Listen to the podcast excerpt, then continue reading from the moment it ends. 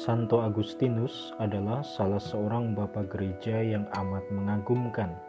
Narasi hidupnya menceritakan momen tentang kilas balik hidupnya dari seorang manusia yang liar menjadi seorang manusia yang bertobat dan hidup dalam kasih Allah. Bukunya yang berjudul Confessiones atau pengakuan-pengakuan memuat sebagian besar pemikirannya tentang realitas dunia dan eksistensi Tuhan. Agustinus amat mensyukuri rahmat pertobatan yang dialaminya, sampai-sampai terbersit dalam benaknya untuk merenungkan tentang arti hidup manusia di dunia ini. Baginya, manusia adalah suatu ciptaan yang muncul dari ketiadaan. Manusia ada karena diciptakan oleh Allah. Keberadaan manusia muncul bersamaan dengan adanya waktu waktu yang dalam perhitungan manusia bersifat fana, karena tentunya semua ciptaan di dunia ini bersifat sementara. Hanya Allah yang tetap tinggal dalam kekekalan dan keabadian. Manusia menempatkan perhitungan tentang waktu secara kronologis. Setiap momen dan peristiwa dalam hidup manusia berada pada titik-titik koordinat yang terbingkai dalam susunan waktu dan tanggal ada keniscayaan kadaluarsa terhadap eksistensi suatu momen atau peristiwa pada lintasan waktu dalam sistem periodisasi peradaban hidup manusia. Kita tahu bahwa kita tak dapat menggenggam hidup ini selamanya.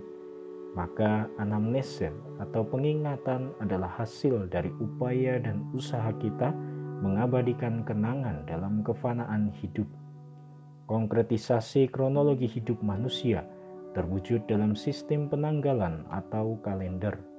Satu tahun adalah 12 bulan, 365 hari atau 366 hari jika tahun kabisat. Waktu dalam pengertian nalar kita memiliki awal dan akhir, sama seperti halnya keberadaan kita yang memiliki awal dan juga akhir. Kita menyebut awal hidup kita sebagai momen kelahiran dan akhir hidup kita di dunia sebagai momen kematian. Lantas, apakah waktu demikian terbatas? Apakah waktu dalam keterbatasannya itu yang mendorong manusia untuk meniti pesiarahan hidup bak musafir yang menamai titik akhir sebagai tujuan?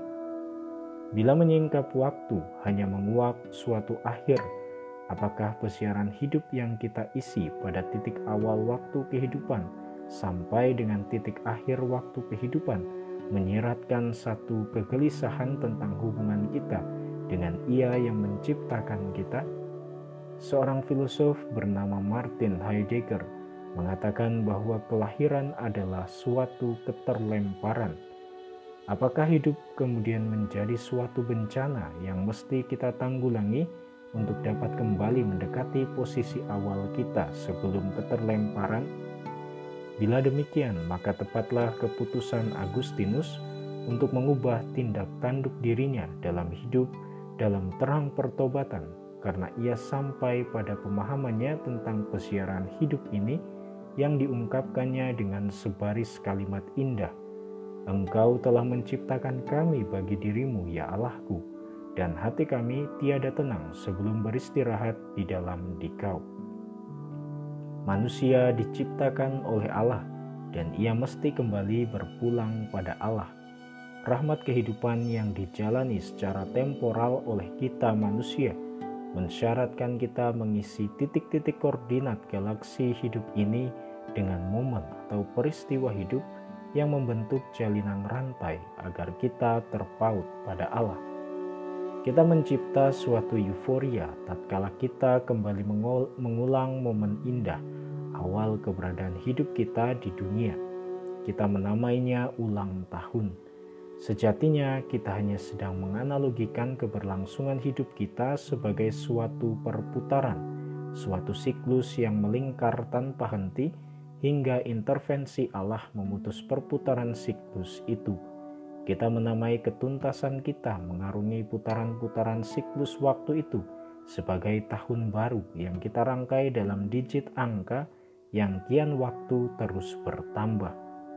Begitu pula dengan perayaan-perayaan ulang tahun kita, seakan-akan kita meraih suatu prestasi atau usaha kita meningkatkan nominal usia kita yang adalah tanda seberapa lama kita sudah berziarah di dunia ini.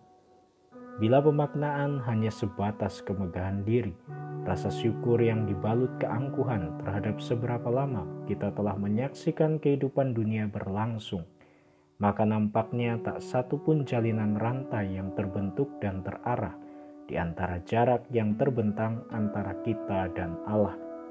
Pertambahan usia atas waktu hidup kita di dunia ini kiranya kita selubungi dengan sukacita nan syahdu, sembari membuka kesempatan agar nalar dapat mencerap bahwa momen ini merangkaikan satu pesan penting bahwa kita kini setahun lebih dekat untuk kembali padanya. Hidup ini adalah perjalanan di mana kita pergi kepada Sang Keabadian, Dia yang empunya kehidupan kekal. Maka pesiaran hidup tak lagi terbentang dalam waktu kronologis, tetapi dalam bentangan waktu kairos.